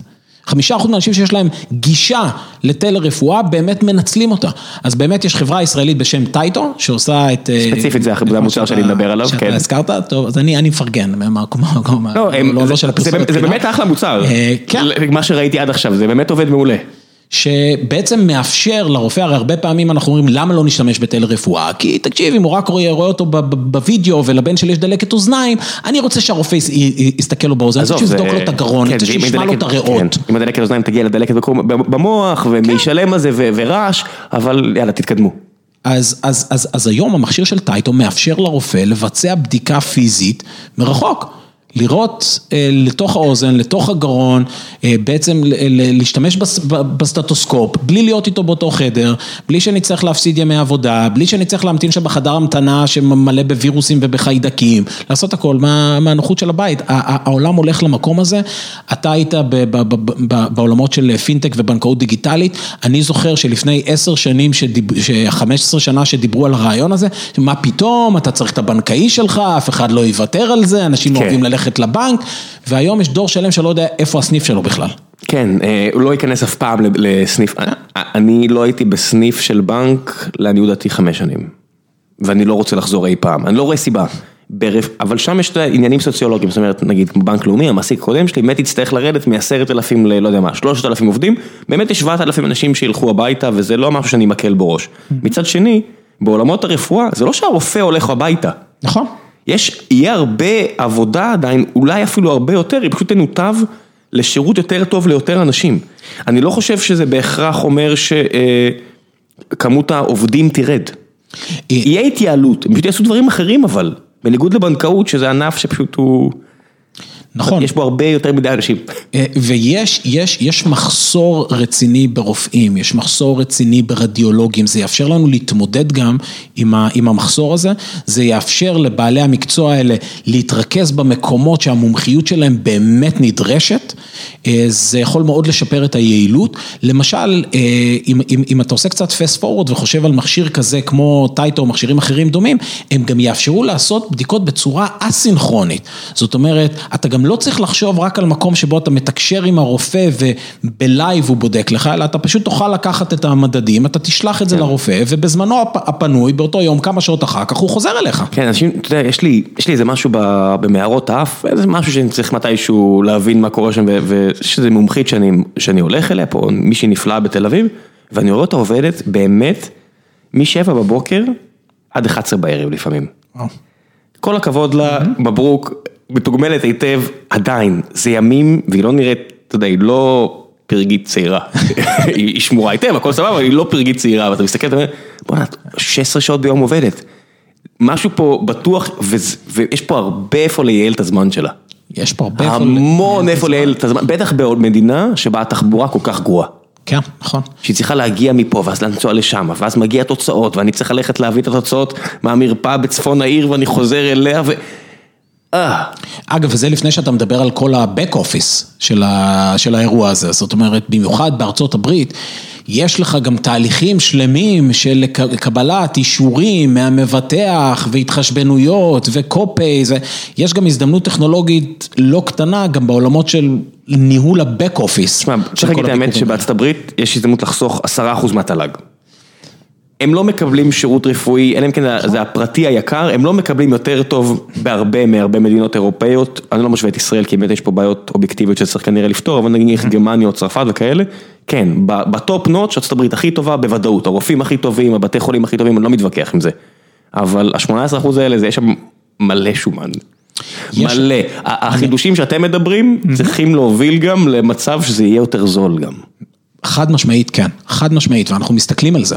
זאת אומרת, אנחנו מסתכלים היום על עולמות של בעצם מה ה-ROI, מה, מה ה-return on investment, שזה ייתן לא רק לנו, שזה ייתן ללקוח שישתמש בזה. זאת אומרת, למה שבית חולים עכשיו ירצה לקנות את המוצר הזה? אנחנו יוצאים מנקודת הנחה שזה צריך לחסוך לו בעלויות, זה מודלים שהם מאוד מאוד נאבקים עכשיו, בתי חולים בארצות הברית, זה מודל כלכלי כושל. כל העולם. כן, למעט באמת יחידי סגולה ומוסדות רפואיים מאוד מאוד מצליחים ונחשבים שם, ה top 1%, השאר מאוד מאוד... הסטנפורדים והמאונט זיון של העולם הם באמת עסקים נהדרים, אני בטוח. כן, קליבלנד קליניק, מאיו, יש העסקים האלה שנמצאים בקצה, אז כן, אבל הבית חולים הממוצע האמריקאי בצרות. ולכן... כמו בארץ. נכון, וגם בארץ, ולכן צריך להסתכל באמת על מקומות שזה חוסך בעלויות לבתי חולים האלה. אני רוצה לחזור לנקודה שלך לגבי בארצות הברית יש גם איזושהי בעיה של חוסר התאמה בתמריצים בין השחקנים השונים בשוק. ההפרדה הזאת שקיימת שם, בין המבטח לבין הפרוביידר, נותן השירות, לבין המטופל גורמת למצבים, וזה אפרופו באמת יזמים שמגיעים אלינו מתחום הטכנולוגיה לתחום הבריאות, הרבה פעמים אומרים, רגע, זיהינו פה איזשהו כשל שוק, הנה הפתרון הטכנולוגי שפותר. ואז אנחנו מסתכלים עליו ואומרים להם, נכון, בעולם אידיאלי זה היה, רק שאף אחד לא הולך לשלם על זה. ו... כי אין אינטרס. כי אין אינטרס. אתה, אתה שותה את הקשית של המילקה לא נכון. כי, נכון, כי אין אינטרס, לפעמים אפילו דברים שנראים נורא טריוויאליים, זאת אומרת, האם אנחנו רוצים גילוי מוקדם של מחלות ובעיות בריאות? חד משמעית כן. מי זה אנחנו? מבחינת, בדיוק, אבל מי זה אנחנו? עכשיו, אם אני המבטח שלך, אז אם אני יודע שאני אבטח אותך עד יומך האחרון, אז התשובה היא כנראה גם כן, כי גילוי מוקדם יוביל לטיפול מוקדם ולחיסכון בעלויות. אבל אם אתה קופץ מבטח כל שנה, שנתיים, זה אומר הוצאות מיותרות. למה, למה שאני רוצה לגלות את זה מוקדם ולקחת את העלויות? שמישהו אחר יספוג את העלויות. וזו בעיה שורשית, מבנית, בשוק האמריקאי, שמונעת חיסכון בעלויות ברמת המקרו, שמונעת שיפור חיים, איכות חיים למטופלים, כן, פוטנציאל עסקי. התלכדות אינטרסים זה, היא בעיה מובנית שנורא, כשאני אתן לך דוגמה. קרוב משפחה שלי התגלה אצלו מפרצת במוח, אם מוצאים את זה, הטיפול הוא באחוזים מדהימים, הכל סבבה, נפטר, בריא, אם לא, אתה כנראה תמות, ואם לא תמות, אתה תישאר מאוד נכה ומאוד סיעודי, ונטל מטורף על המשפחה ועל הקופה שלך. בארץ אני מגיע לרופא שלי, אני מסביר לו, אני אומר לו, תקשיב, אם למישהו במשפחה שלי יש את זה, הסיכוי שיהיה לי את זה עולה פי 10, פי 100, בוא נעשה את הבדיקה. הוא אומר, אבל ה-NGO זה יקר, עולה איזה 5,000 שקל, אני אומר לו, כן, אבל אם לא, אם לא תיתן לי את זה ויש לי את זה, ואני איכשהו אשרוד, יעלה לכם איזה 2-3 מיליון. כן. הוא אומר, שמע, זה טיעון מעולה, בוא, בוא אני אשתמש בזה. הלכתי לבדיקה באותו שבוע. כן. אין, כן. הכל סבבה, שלילי, אני רגוע, הם רגועים, סבבה, אז הם הוציאו את האלפי שקלים האלה, אבל אם היה, אז זה עוד טיפול של אשפוז של כמה שעות, ונגמר, נפתר הסכנה הזאתי. נכון. ובגלל שאני אשאר בקופה שלי, מגיל אפס עד גיל 80 בממוצע. אז יש להם את האינטרס לעשות את זה.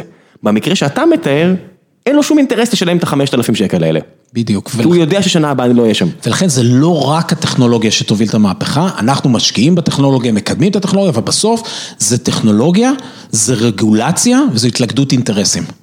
אז דיברנו על הטכנולוגיה, דיברנו על, על ההתלכדות אינטרסים, צריך להבין שגם מבחינת הרגולציה זה לא פשוט. כי כשאתה בא ל-FDA עם אלגוריתם כזה כמו של זברה, אתה אומר אוקיי, Machine Learning. ה-FDA לא יודע, או לא ידע לפחות עד לפני שנה, שנתיים, לאשר מוצר שהוא לא מוצר סופי. שאתה בא ואומר, רגע, אבל, אבל האלגוריתם ימשיך להשתכלל. רגע, אז מה זה אומר? ואם הוא ימשיך להתפתח לכיוון לא נכון? אם ה machine learning הזה עכשיו תופס את ה-wrong turn, מה שנקרא, הם רגילים לחתום על מולקולה וזהו, נגמר. כן, בדיוק, הם רגילים לאשר משהו סופי, אז גם, גם הרגולציה פה גדלה ומתפתחת ומשתנה אה, באותו הזמן, ולכן בסוף זה משחק של ecosystem, ולכן אחד באמת מהצעדים הראשונים אה, ש, ש, אה, שעשה מריוס, שעשו יאיר, שעשו חבר'ה שגם אה, אה, הקימו את, אה, את, את אמון, היה גם להיות שותפים בחלק מקונסרסיום שהקים את 8400, מה זה 8400?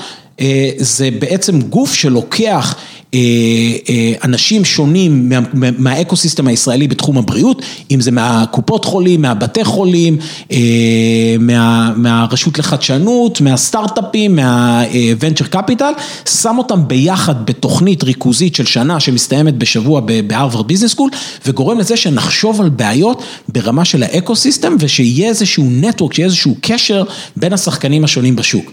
הפתרון פה לא יכול לבוא רק משחקן מעורבת? אחד. לא, הממשלה לא מעורבת, זו יוזמה- יוזמה של אנשים פרטיים שממומנת אה, מכיסם, פילנטרופית, ללא מטרות רווח. אה, זה, יש לזה ערך. יש לזה ערך כלכלי ב long run. יש לא לזה- כן, כי אתה נכון. צריך, כי, כי המחשבה תמיד של, אתה יודע, אדם סמית כתב את uh, Wealth of Nations, כי הוא אמר לאינדיבידואל, הרבה פעמים אין אינטרס לעשות משהו כמו uh, pave roads וכאלה, ואז, או ביטחון, ואז באמת שהכל יהיה שוק פרטי מלבד מספר דברים ספציפיים. אני אומר שלא. אם תקים את השוק הזה, ואתה בזמן הזה צובר ידע חזק ו... ו... יסודות חזקים של הקרן שלכם, ושל הידע ושל האנשים בתוך הקרן, אתם תקצרו גם את הפירות. נכון. זה פשוט לא מיידי. כן, אז צריך פה ראייה שהיא ארוכת טווח, צריך איזשהו חזון, וצריך בסוף בסוף שזה גם יונע ממשהו אחר. בטח, חייב ערכים גם. אם, אם, אם אתה מחפש רק את הריטרן של מחר בבוקר, יהיה לך מאוד מאוד קשה... זה לא השוק הנכון. מעור- מעורבות. אז כן, צריך פה ראייה שהיא ככה טיפה יותר ארוכת טווח וערכית. יש לכם, אה, לפני שעוברים לשאלות מהקהל, אה, מה החברות הכי מרגשות שאתם מושקעים בהן כרגע? הזברה, המאזינים פה מכירים כבר? אז הזכרנו את זברה, הזכרנו את day 2, יש לנו אה, חברה אחת שהיא אה, מה שנקרא בסטלף מוד בקליפורניה, אז פחות אפשר לדבר עליה, וחברה מאוד מאוד מרגשת בתחום הגנומיקה. השקענו לאחרונה בעוד חברה בקליפורניה בשם אה, סיר, שנמצאת בתחום הפרוטאומיקה. אז, אז כולם מכירים את, ה, את, ה, את הגנומיקה, אבל בסוף זה הוראות לחלבונים. זה איך הגן בא לידי ביטוי ב- ב- בתא, ובאמת לעשות את הניתוח של החלבונים ברמת התא, וסיר בעצם אה, מנסה להיות האילומינה של, אה, של עולמות הפרוטאומיקה, חברה שהוקמה על ידי אה, שני מדענים מ-MIT ומ- ומהרווארד. השקענו בישראל בחברה בשם ת'רניקה, שמפתחת דיג'יטל תרפיוטיק, מפתחת בעצם היום יש גל חדש שמחליף את התרופות הכימיות, שבעצם אה, טיפולים דיגיטליים. אז לאנשים שסובלים ממיגרנות, יש להם patch שאתה מה? אה, לובש על ה- על על הזרוע, מפעיל אותו מהטלפון הסלולרי שלך. הוא אפקטיבי כמו טיפול תרופות במיגרנה הפופולריות לאנשים שסובלים מיגרנות קשות שנקראות triptans. רגע, רגע, אתה- בלי תופעות הלוואי. מה? מה, מה, מה ה patch עושה? הוא משחרר פולסים חשמליים? בדיוק, זה, זה, זה electrostimulation, שאנחנו ראינו את זה בהתחלה, היה לנו את אותו מבט שיש לך כרגע בעיניים, שזה כמעט נשמע too good to be true, אבל ראינו דאטה קליני ממרכזים נחשבים בארצות הברית. איך משחרר, איך מבטלים placebo effect בדברים האלה? שהוא בטוח קיים. אה, זאת אומרת, לי יש כאבי ראש, אם תשים לי סרט על היד ותגיד לי זה עוזר לך, ואני אאמין בך, זה יעזור לי. אה, אתה צודק, אבל ניסויים קליניים מבוקרים double pulse וכאלה. הם, הם double blind, placebo control, כן, ולכן אתה שולט על אפקט הפלצבו. אגב, לפעמים זה, זה, זה, זה, זה גורם גם, גם, גם, גם לעניין ההפוך, שדווקא תרופות שהן גם אפקטיביות, קשה להן פשוט לנצח את המבחן הסטטיסטי אל מול הפלצבו. לא כי הן לא עובדות, אלא כי גם הפלצבו עצמו הוא מאוד אפקטיבי. אז, פלסבו זה דבר מדהים. נכון. אה, אתה יודע, מי שמאמין אה, זה טוב. אה, כן, נשאלת השאלה אם זה מחזיק לאורך זמן, אבל במקרה של ת'רניקה זה מנצח באמת את הפלצבו ובלי תופעות הלוואי, מאושר לא FDA? היום. איך זה לא יותר מוכר? אה, כי זה יקר? כי, לא, כי כרגע הם פשוט מתמקדים בשוק האמריקאי. אה, בארצות הברית זה מוכר?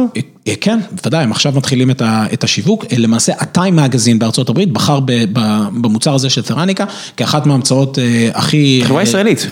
חברה ישראלית, נתניה, שאחת מה- מההמצאות הכי חשובות של שנת אה, 2019. כמה אנשים סובלים ממיגרנות ברמה שצריך תרופה שהיא לא אקמול, או פטלגין? לא, זה שוק ענק, המיגרנות זה שוק ענק, לא, לא רק אנשים ש, ש, שסובלים ממיגרנות בצורה רציפה, אה, קבועה. אקזואית, אה, אלא גם, גם אנשים באמת שסובלים מזה בצורה כרונית. אה, זה ממש משתק אותם, אם, אם, אם תדבר יש לך עם אנשים מספרים ש- קצת? אה, לא, מצטער שאני שם אותך, כי זה לא החברה, אתה רק משקיע שם, אבל אתה יודע? גם אני אישית לא בחברה הספציפית הזאת, אבל המספרים הם במיליוני אנשים שסובלים במיגרנות אמריקאים. אה, אמריקאים. זאת אומרת, אחוז- ממש אחוז, יותר מאחוז מה- מהאוכלוסייה. כן, כן, ו... אה, יש, יש עניין של כאב בארצות הברית, זאת אומרת, אני לא מבין, לא יודע לשים על זה את האצבע, נראה שהם פחות אוהבים כאב ממדינות אחרות. זה- זה נכון, אתה יודע שיש דאטה שמראה למשל, שאם אתה עושה אה, אה, מחקרים קליניים ברוסיה, יש הרבה פחות תופעות לוואי. למה? כן, שלא מתלוננים. הם לא מתלוננים. לא, בוודאי, הרי כל השאלה הזאת של כמה כואב לך 0 עד 10, אה, הפסיקו עם זה, מדד הכאב, בדיוק מהסיבה של כן, 10. נכון, אבל אם אתה חושב באמת על העולמות האלה של הכאב, אז היום אה, יש נורא מודעות בארצות הברית להתמכרות לאופיואידים.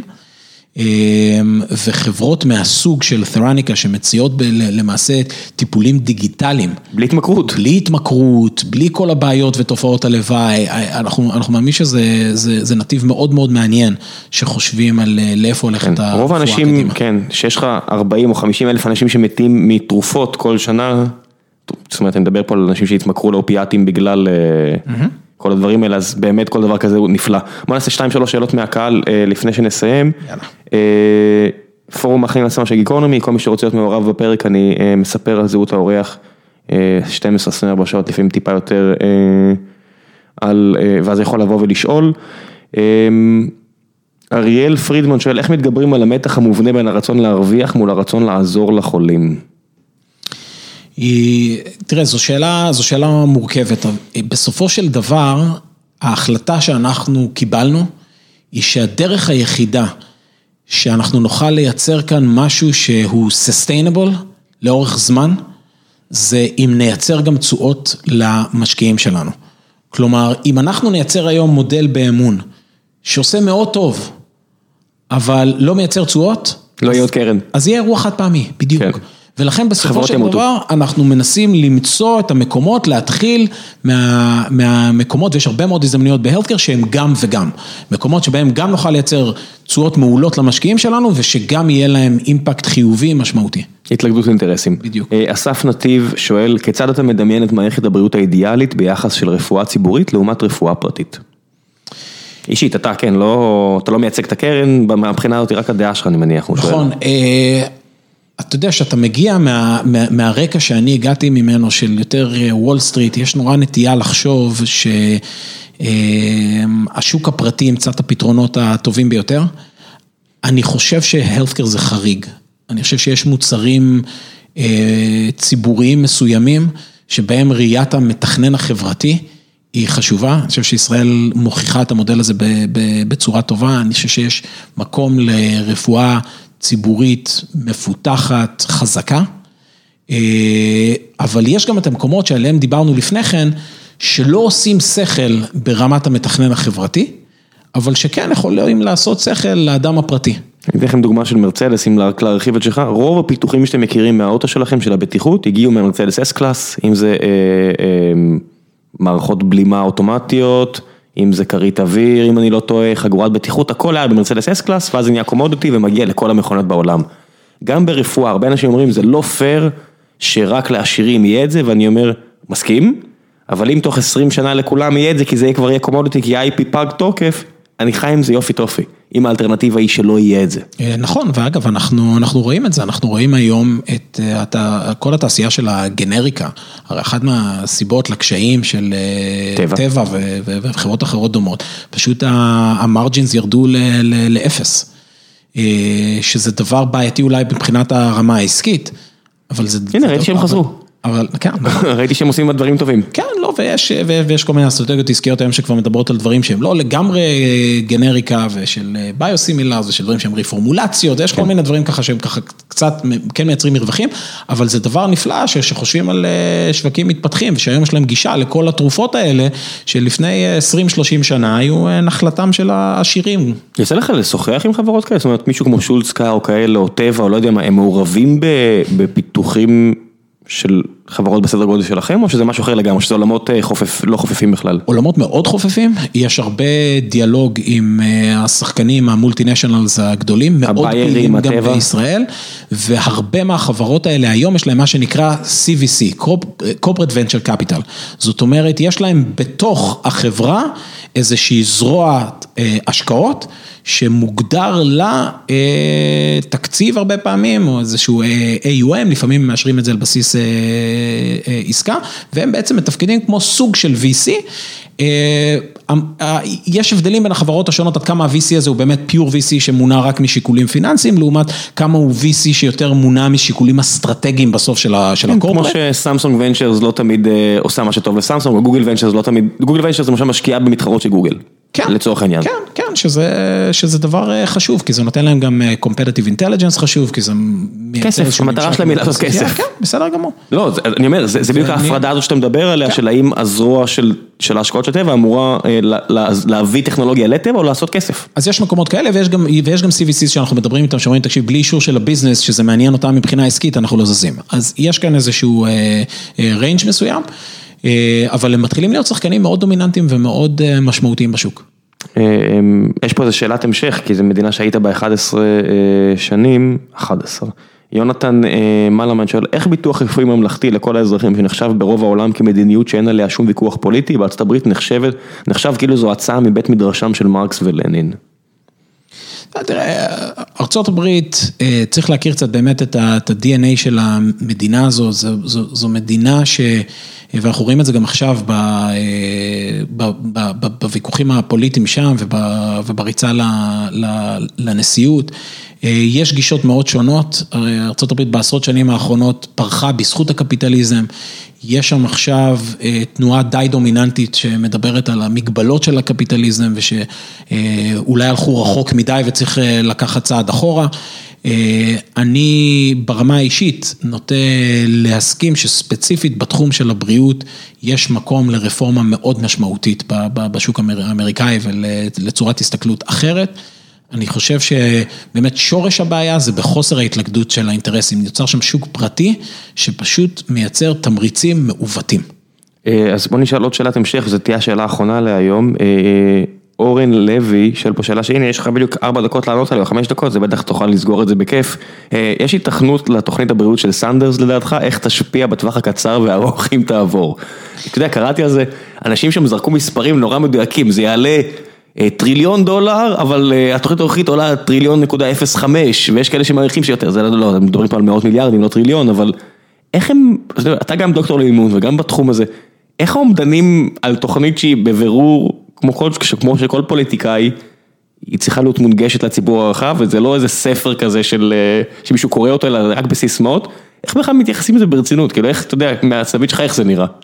כן, והשאלה הקריטית הנוספת שמסתכלים על תוכניות כאלה של פוליטיקאים, אנחנו הרי עכשיו נמצאים גם בתקופת בחירות בישראל ושומעים על כל מיני תוכניות, זה מה מקור המימון של תוכנית. מאוד קל לבוא עם תוכניות חדשניות ושעושות טוב, אבל בסוף אנחנו צריכים לחשוב מאיפה מגיע המימון. אני חושב שאחד מהסוויצ'ים המשמעותיים שהיינו רוצים לראות אצל פוליטיקאים, וזה מתקשר עם קצת לדברים שדיברנו עליהם לפני כן, זה לא רק איך לעשות חלוקה טובה יותר של העוגה, זה איך להגדיל את העוגה. כן. איך להגדיל את העוגה, זה איך להקצות משאבים היום כדי לדאוג שהתוצר לנפש של ישראל יעלה בצורה משמעותית עוד מספר שנים. איפה נמצאים מנועי הצמיחה, מיפוי יותר שיטתי של הדבר הזה, איפה צריך לתמוך, באלה תחומים הגיוני שישראל תהיה שחקן משמעותי. הרי איך אנחנו בעצם התחלנו, מריוס היה אחד מהמקימים של צ'ק פוינט יחד עם גיל שוייד ושלמה קרמר, והם הקימו חברה מדהימה, הם בשנת 93, שאנשים עוד רק התחילו לחשוב על האינטרנט ובנו ראוטרים, הם אמרו... שליש מהחברה הם הביאו בתמורה להלוואה של 300 אלף דולר לאחים ברקע, רק שתבינו כמה היה קשה לגייס כסף, שליש צ'ק פוינט, שזה חמישה מיליארד דולר היום, נמכר בתמורה להלוואה של 300 אלף דולר. כן. אם אני לא מעוות פה את המספרים קצת. צ'ק פוינט זה 18 מיליארד דולר. היום 18? אז שליש, אולי זה... לא, זה אומר שישה מיליארד דולר, לא אמרתי. על השליש דיברת, כן, נכון. הבורסה נופלת, עד שישמעו, אל תדאג, זה יופל קצת, ככה זה. אבל, אבל למה זה גרם למדינת ישראל? זה גרם לזה שעכשיו נוצרה פה תעשיית סייבר, עם עוד חברות אחרות מעולות שהצטרפו. כולל יוצאי צ'ק פוינט. אחר כך כולל יוצאי צ'ק פוינט. רק יוצאי צ'ק פוינט אחד הקים חברה ששווה יותר. נכון, שזה פאלו אלטו נטוורק, כן. בניין ליד, כן. ש...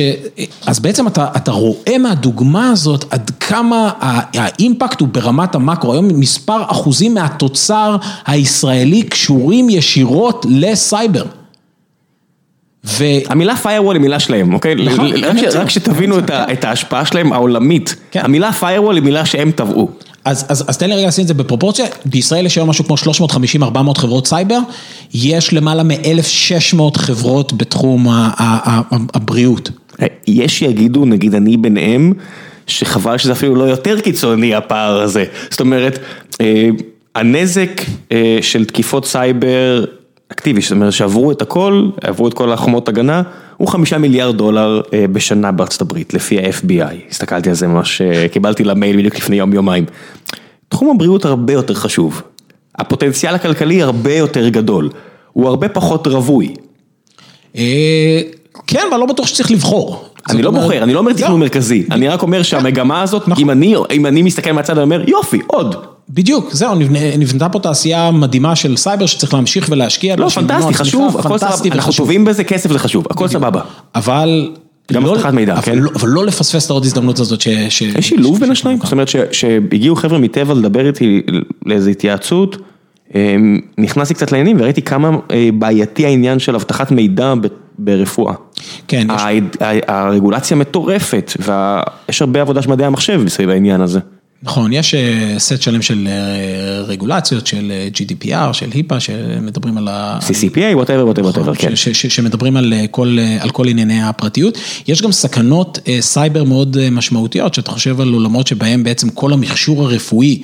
ransomware בבתי חולים זה חזק היום. כן, יהיה מחובר לענן, אז כן, כן יש ומתפתח מאוד חזק תחום של סייבר ב-healthcare, סייבר ייעודי ל-healthcare, ורואים גם קרנות טכנולוגיה. קרנות הון סיכון טכנולוגיות לגמרי שנכנסות לתחום, אנחנו רואים ביותר ויותר עסקאות, לאחרונה אנדריסן הורוביץ הודיעו על קרן של 750 מיליון דולר בתחום של health. איך סופטבנק עיוות את כל התמונה מהצד שלהם. לא, זאת אומרת קראתי על המהלכים של אנדריסן הורוביץ, זה ממש השפיע עליהם, זאת אומרת זה ממש זעזע את עולמם, העובדה שפתאום יש מישהו שלהם יש 4, להם יש 100. איך זה מעוות את כל היכולת שלך לשלוט בשוק. כן, לאט לאט מתחילה להיות איזושהי רציונליזציה, אני חושב, תהיה בשוק הזה לאורך זמן, גם אנחנו רואים את סופט במקומות שזה פחות הצליח, אנחנו גם נראה קרנות משתדרגות וחושבות על הקצאה יותר יעילה, בוא נאמר כך, של ה... תשמע, אם לנורבגיה יש טריליון דולר והם אמרו שהם יותר לא רוצים להשקיע באנרגיה, זה ילך לאנשהו. זה ילך לאנשהו ופה ההזדמנות של ישראל. פה ההזדמנות של ישראל, אנחנו נורא מתמקדים באמת גם בגז ובמשאבים טבעיים וזה נחמד. אחלה. זה קצת העולם של אתמול. גם מה זה מתמקדים, זה השיח הציבורי, וזה מספר נורא קטן של אנשים שבפועל מתעסק בזה, בפועל, לרוב המוחלט שלנו אין נגיעה בזה, כי אני לא מבין בזה, וזה תחום שהוא highly regulated, וזה 90 קילומטר מכאן. נכון. אנחנו מדברים על זה, רובנו לא מתעסקים בזה. אז אנחנו מאוד מקווים שיעלה יותר באמת על הסדר יום גם הציבורי, הנושאים האלה שמשפיעים בסוף על כולנו, שכן יש לנו חשיפה אליהם. כן, ולהוריד את הדמגוגיה, כי תכף שיהיה את העניין הזה של למכור את הדאטה הזה או לאפשר לאנשים לעבוד איתו, אני מבין את העניין של הפרטיות, אבל הערך הוא כל כך גדול שצריך גם לנשום עמוק לפני שמגיבים. כן, כן. בסוף שחושבים על לאיפה הטיפול הרפואי ילך עכשיו, יש איזה שלושה ארבעה דברים שצריך לזכור, אנחנו עוברים מעולם של טיפול גנרי לעולם שמותאם אישית, ובשביל זה צריך נתונים וצריך את הדאטה שאתה מדבר עליו. היום אם אתה ואני הולכים לרופא עם אותם תסמינים קליניים, נקבל בדיוק את אותו טיפול. זה צריך להשתנות וישתנה בשנים הקרובות, אנחנו היום הולכים לרופא רק כשאנחנו כבר מרגישים חולים, שכבר רואים את התסמינים, אנחנו נעבור מעולם ריאקטיבי לעולם שהוא יותר מדבר על טיפול מונע, על לאתר דברים עוד לפני שהם קורים, והטרנד השלישי זה מה שדיברנו עליו לפני כן, דברים יעברו מהבית חולים לקהילה ומהקהילה הביתה. מעולה, המלצות. אחד מהספרים שהשפיעו עליי, שקראתי בשנים האחרונות, היה ספר בשם Stumbling on Happiness. התחום הזה של העושר באלף, אני חושב שהוא מרתק. כן, אחי הוא דוקטור לכלכלה, הוא היה פה לפני איזה 100 פרקים, הוא חוקר בדיוק את זה, רק עושר עם א'. זה תחום די חדש בארץ. כן, זה תחום די חדש, שגם כלכלנים מתחילים מאוד להתחבר אליו, אנחנו...